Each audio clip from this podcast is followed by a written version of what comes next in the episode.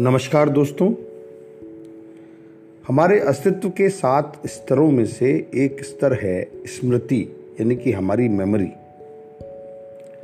परम पूज्य गुरुदेव श्री श्री रविशंकर जी के ज्ञान पत्रों से जिस ज्ञान पत्र को आज हम सुनेंगे, उसका शीर्षक भी यही है, स्मृति।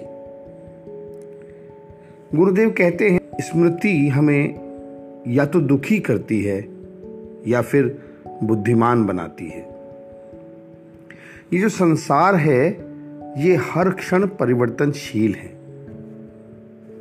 पर हमारी स्मृति अनुभवों जो इसके दौरान हमें हुए हैं और घटनाओं में उलझ जाती है। वो अनुभव या घटना कितने भी अच्छे या बुरे हों, आपकी आत्मा की विशालता को संकुचित कर देती है वो स्मृति। वो तुम्हें बाँध देती है। वहीं दूसरी ओर अपने स्वरूप। और जो इस परिवर्तनशील जगत में विद्यमान आपकी अपरिवर्तनशील आत्मा है, यदि उसकी स्मृति आपके भीतर हो तो यह आपकी सजगता को अवेयरनेस को बढ़ाती है, विस्तृत करती है, उन्नत करती है, और ये तुम्हें मुक्त करती है। आप जो भी हैं, जैसे भी हैं, अपनी स्मृति के कारण हो। यदि आप अज्ञानी हो तो भी अपनी स्मृति के कारण, और यदि तुम ज्ञानी हो तो भी अपनी स्मृति के कारण। अगर हम अनंतता को भूल जाते हैं, विस्मृत कर देते हैं तो दुख है।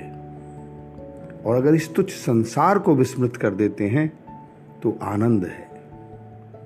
तो यही गुरुदेव से किसी ने प्रश्न किया तो फिर अप्रिय स्मृतियों और इन लिमिटेशंस से हम कैसे छुटकारा पाए?